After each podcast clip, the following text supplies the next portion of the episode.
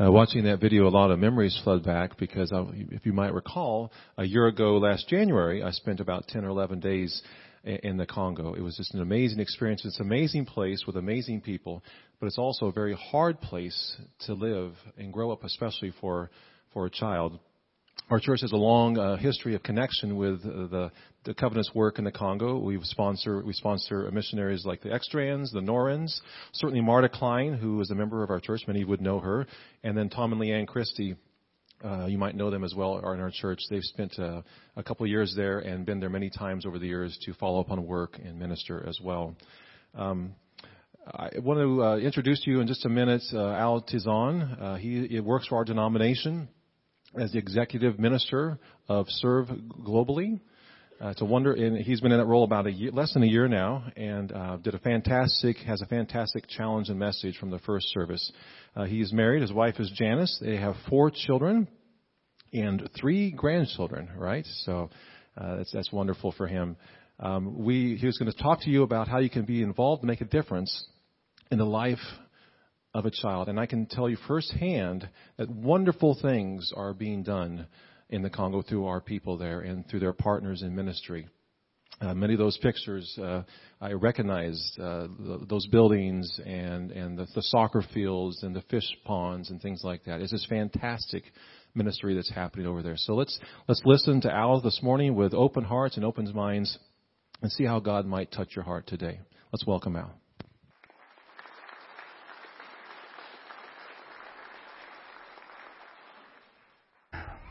Pastor Doug, thank you for the invitation to be with you this morning.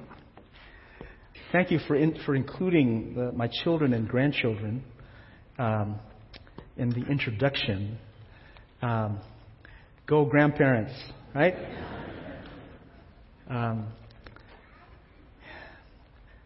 Because of that great privilege to be a father and a grandfather, the plight of children around the world has a special burden on my heart, and I'm especially moved by ministries that minister to children. So I'm happy to be here today to talk about a special program of the Covenant Church, the Covenant Kids Congo. Lots of reasons why I'm happy to be here. One minor one is the fact that I'm here in Kansas for the first time. I mean, I have done an extensive travel the last 25 plus years because of the various hats I wear. I don't know why it took me so long to get here, to Kansas. But thank you for inviting me, allowing me to be here.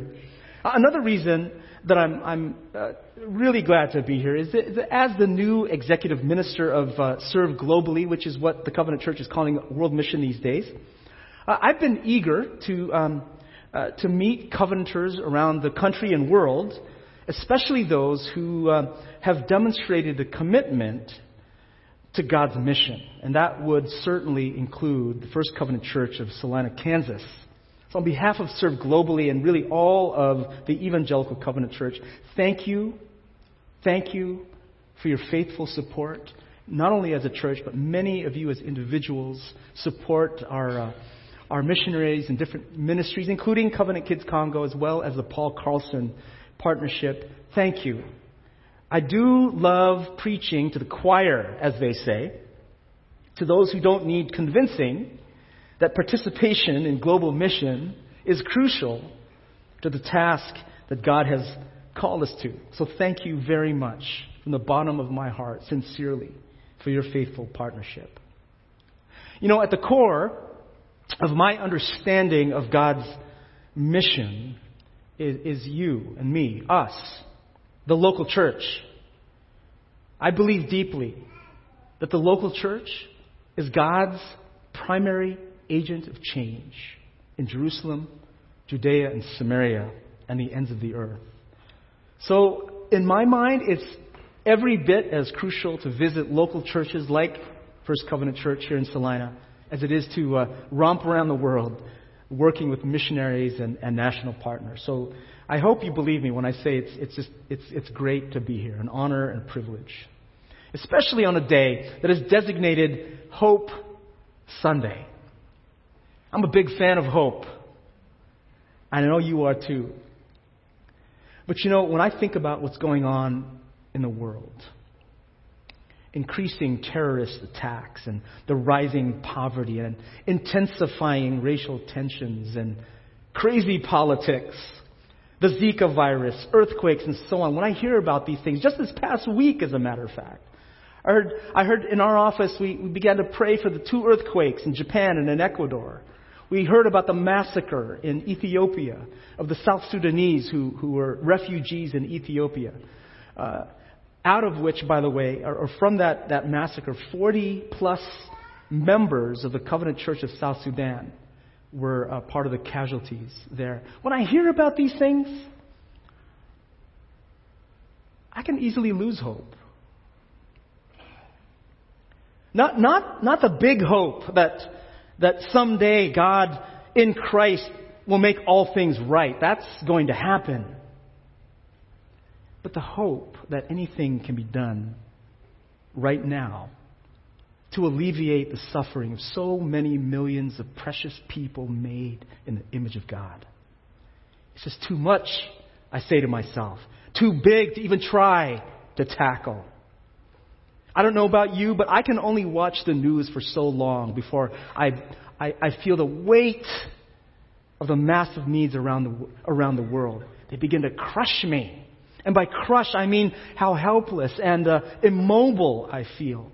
Like a pinned down, defeated wrestler, believing that there's nothing that I can do.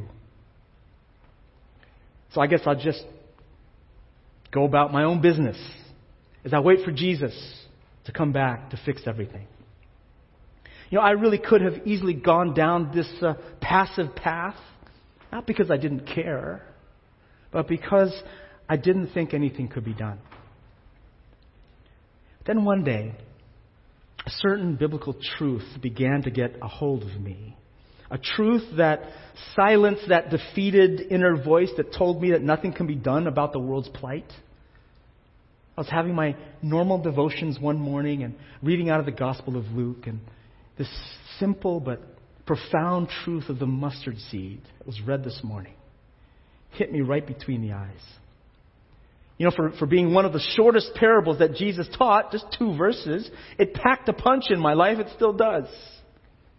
In Luke's version, it says that the kingdom of God is like a mustard seed that someone took and sowed in the garden. It grew, it says, and became a tree, and the birds of the air made nests in its branches.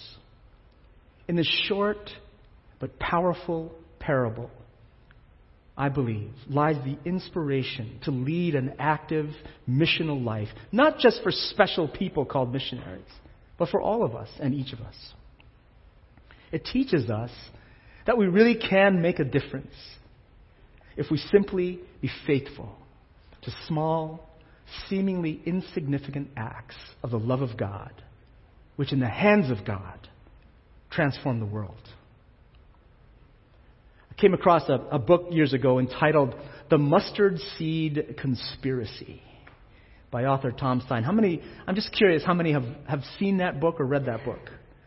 Okay, 2 of you. You need to get that book. You need to go to a used bookstore and find The Mustard Seed Conspiracy. That book has helped me through the years in my thinking about the power of the mustard seed.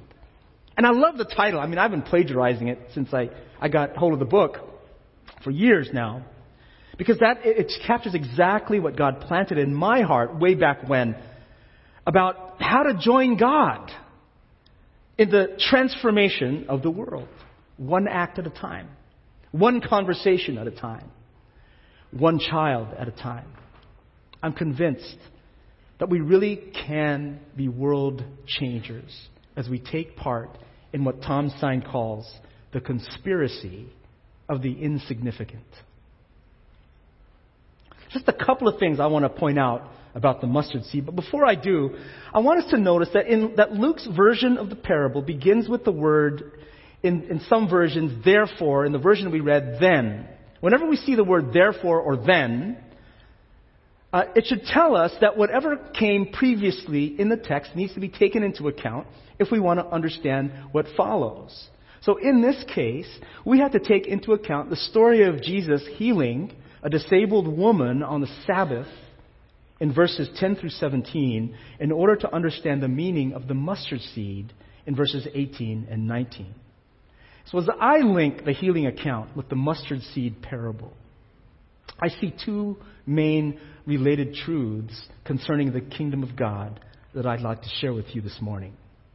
The first is that the kingdom of God means unexpected results. The kingdom of God means unexpected results. It looks insignificant to the naked eye, but it is in fact quite significant. No one can see it at first, but then it grows unexpectedly and becomes a huge blessing. The mustard seed teaches us that the kingdom of God means unexpected results. But at the start, it's minuscule, as small as a mustard seed. Any smaller, it would be hard to see. And if we were to judge it from its size alone, we'd think, there's nothing that's going to come of this, if anything at all. The mustard seed appears to be as insignificant as that sick, bent-over woman at the synagogue whom we meet in the previous story. You see, a woman in her condition, especially when people believe that her condition was because of evil, would be among the invisible and ignored in ancient society, regarded not only as insignificant, but perhaps even a burden in society, and perhaps because of that evil element, even someone to fear. So in verse 12, where it says that, quote, Jesus saw her, unquote, we already know that something unusual was about to happen. To everyone else, this severely bent-over woman, because of an evil spirit, was too insignificant to notice. But Jesus saw her. He saw someone whom no one else bothered to see. He saw, despite her crippled, helpless state, a beautiful person made in the image of God. He saw beyond her disability. The very thing that caused everyone else to ignore her. He talked to her in verse 12, and then he healed her in verse 13. Jesus saw the significance of the insignificant. The kingdom of God is like that. Jesus taught that it's like a mustard seed. Like this woman whom people didn't pay any attention to, or perhaps even avoided and feared. The kingdom of God is insignificant in the eyes of society, but in the caring, loving, healing hands of God, it grows into a strong, sturdy tree that birds can actually build their nests in. There's a point in the birds building their nest in there. According to most commentators, the mustard seed usually grows into something like a 4 or 5 foot shrub. Sometimes it grows to about 8 feet, but very rarely.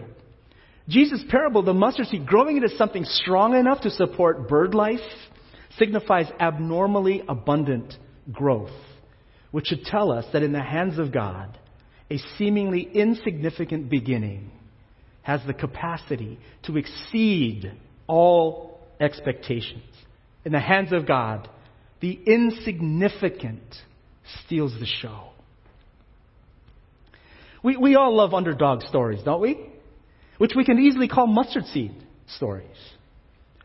What happened to Paul Potts, for example, a number of years ago on Britain's Got Talent show, Britain's version of American Idol, comes to mind. I'm sure that many of you have seen the video on YouTube. It's been out for several years now. Paul Potts was a homely mobile phone salesman from South Wales. He walks on stage and tells the panel of judges, including bad guy Simon, do you remember Simon? That he's going to sing opera. And you can see it on the judges' faces, that what they were thinking. They were thinking, uh-oh, as if to say that nothing as beautiful as opera can possibly come out of this guy. And then he started to sing. After a few lines, the audience started to wake up to something special. As he belted note after operatic note, people began to clap and cry. the woman judge, Amanda something, was visibly moved. I mean, I was moved watching it on YouTube. I'm not even a fan of opera. It was beautiful. The point is, no one expected it. How can a voice like that possibly come out of this nondescript, seemingly insignificant mobile phone salesman from South Wales? Now, by the way, there's nothing wrong with being a mobile salesman, mobile phone salesman. You just don't equate it with a world-class opera voice. The kingdom of God is like that, Jesus taught.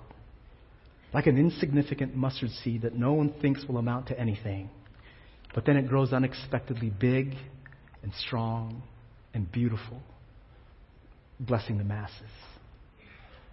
The kingdom of God means unexpected results. I see the Covenant Kids Congo program as an example of this. Talk about a mustard seed, which grows into a strong, sturdy tree that blesses a whole community in unexpected ways. I'm not sure you know how far sponsoring a child actually goes. I certainly didn't until I went to Congo. I was there in December. I was just there last month. And by the way, Marta says hello. Until I saw it myself, what the mustard seed of the Covenant Kids Congo has grown into, I couldn't have known. I went expecting to see at best individual children's lives improved, and that's not insignificant. I understand that. But what I saw was that, plus schools for thousands of children, clean water for the whole community, a women's savings program, agricultural projects and fish farms that provided food security for an entire community. I saw these things and more. Now, wait a minute. All this because people in a faraway land committed to sponsoring a child? I kept asking Fred Kasongo, the director of the project in Congo, as he took us to these different sites. I would ask him, now, Fred, this is great, this water tower and all, but why are you showing us this? Oh, it's part of the program, sir, he'd say. And we'd move on to another site. And we'd get to a school, and I'd say, Fred, why are you showing us this school? Well, it's part of the program, he would say. And then he'd take us to the fish ponds, and I'd go, why are you showing us this? And because it's part of the program, he would say. He had the same answer to what was fast becoming a dumb question. Yes, Al, it's part of the program. I finally got it. All of these tremendously beneficial community projects are the result of the Covenant Kids Congo. The mustard seed of sponsoring a child, yes, helps that child, but it also grows as the number of sponsorships increase into a disproportionately large tree that blesses that child, that child's family, and that family's community. The Covenant Kids Congo is a classic case of mustard seed mission, as it demonstrates smallness that results in unexpected greatness. Jesus taught that the kingdom of God means amazing, wonderful, unexpected results. There's one other thing about the kingdom of God that Jesus taught through this parable that I'd like to share. He not only taught that it means unexpected results, he also taught that it means something that I call holy subversion. Holy subversion. The kingdom of God means holy subversion. Because the kingdom of God upsets the apple cart, if you will. Not just for the sake of upsetting the apple cart, but for the sake of justice and reconciliation and healing. That's why it's holy subversion, and not just subversion. The kingdom of God is counter-cultural as it challenges the status quo.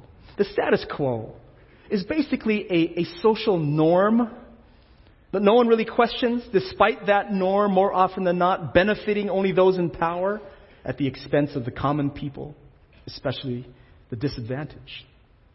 The kingdom of God challenges that kind of norm. It's holy subversion. Now, Al, where in the world did you get that out of the parable of the mustard seed?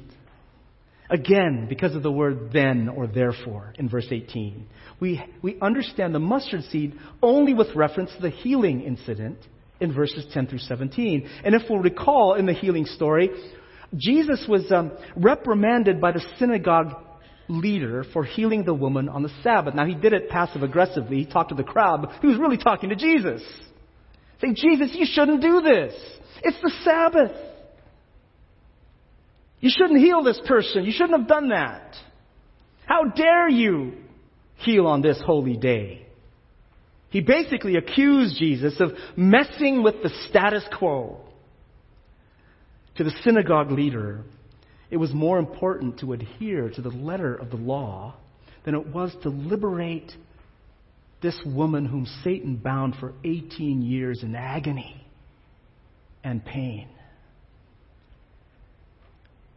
Jesus reprimanded him back in verse 17, putting him and his fellow accusers to shame for trying to protect a tradition, a norm, at the expense of the well-being of a person whom God created and loves. Once again, the Covenant Kids Congo provides an illustration of this holy subversion. One of the things that I discovered while I was there that really encouraged me was the fact that the child sponsorship program is run by three main churches. The CEUM, which is the Covenant Church there. The CECU, which is the Evangelical Free Church there. And the Catholic Church. Now, the CEUM and the CECU working together, I kind of get, even though it's still not common for even similar churches to work together, and that's true all over the world for some reason. But then to add the Catholic Church in this project is truly countercultural and counter-traditional. Some are even disturbed by it. Yes, there are differences in doctrine. Yes, there are differences in approach. And that's why around the world, Protestants and Catholics just don't do that, the status quo would say. But in the case of the Covenant Kids Congo, it was discerned by the project leaders. They didn't just do it haphazardly. It was discerned in prayer that one church wasn't going to be able to pull off the high impact results that the community desperately needed. I mean, imagine a community whose children were dying, whose children had no place, no access to education, had no water for the community. They had to walk miles to get water. I mean, it was a desperate community in a lot of ways. So the project leaders decided that the Christians in the area would have to go against the status quo, to forego the norm of doing their own thing and instead to work together for the greater good of the community, despite doctrinal or theological differences. So they formed an alliance of these three churches and a few more minor partners in order to provide drinking water and food security for the community, economic development, children's education, children's advocacy, and so on and so on. Christians working together across denominational lines to bring salt and light in the community of Gemina in the Democratic Republic of Congo is holy subversion.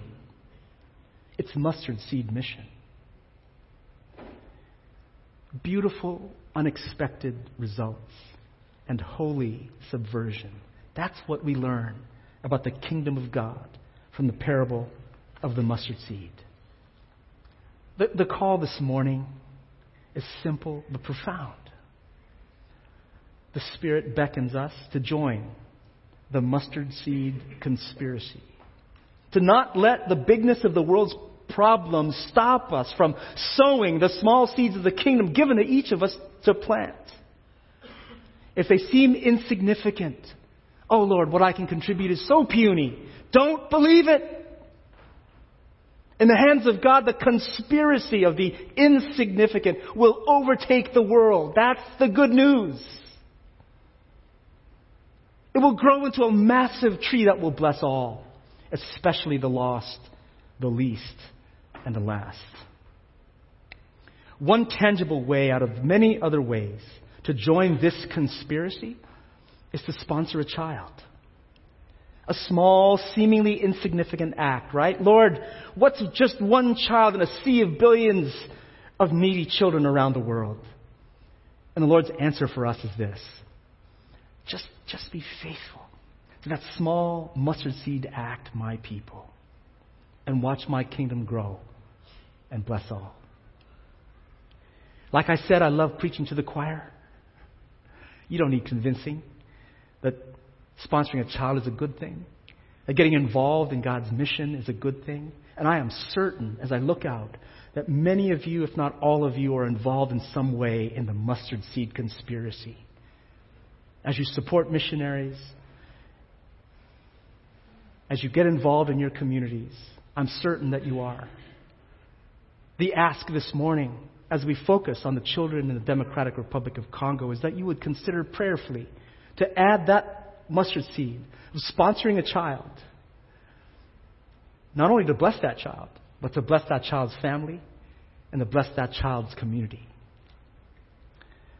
Let's do that. What would happen? What would happen if just 100 of us even? Let's think bigger. How about if just 200 of us just did that? What would happen to not only the community of Gemina, but these other places where the Covenant Kids Congo wants to spread its good news, its good work? What would happen? What would happen? Well, the promise of the mustard seed says this. What will happen is it will grow into something unexpected and beautiful and a blessing to all. Let's pray.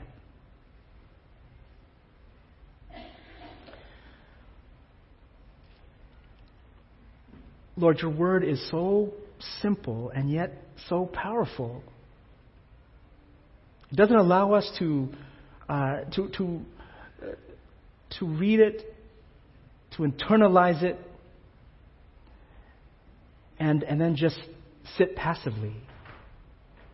You call us to join you, and then you give us the power and energy and inspiration to do that. Will you help us, O Lord, today to renew our commitment to you and your purposes? Will you show us anew what our part is, what mustard seed you have given to us to sow? Lord, is it to sponsor a child today? In addition to the other things that you have called us to, will you help us to discern these things? We will give you all the praise and glory. Thank you, O Lord, for the privilege of being a part of what you're doing in the world. In Christ's name we pray. Amen.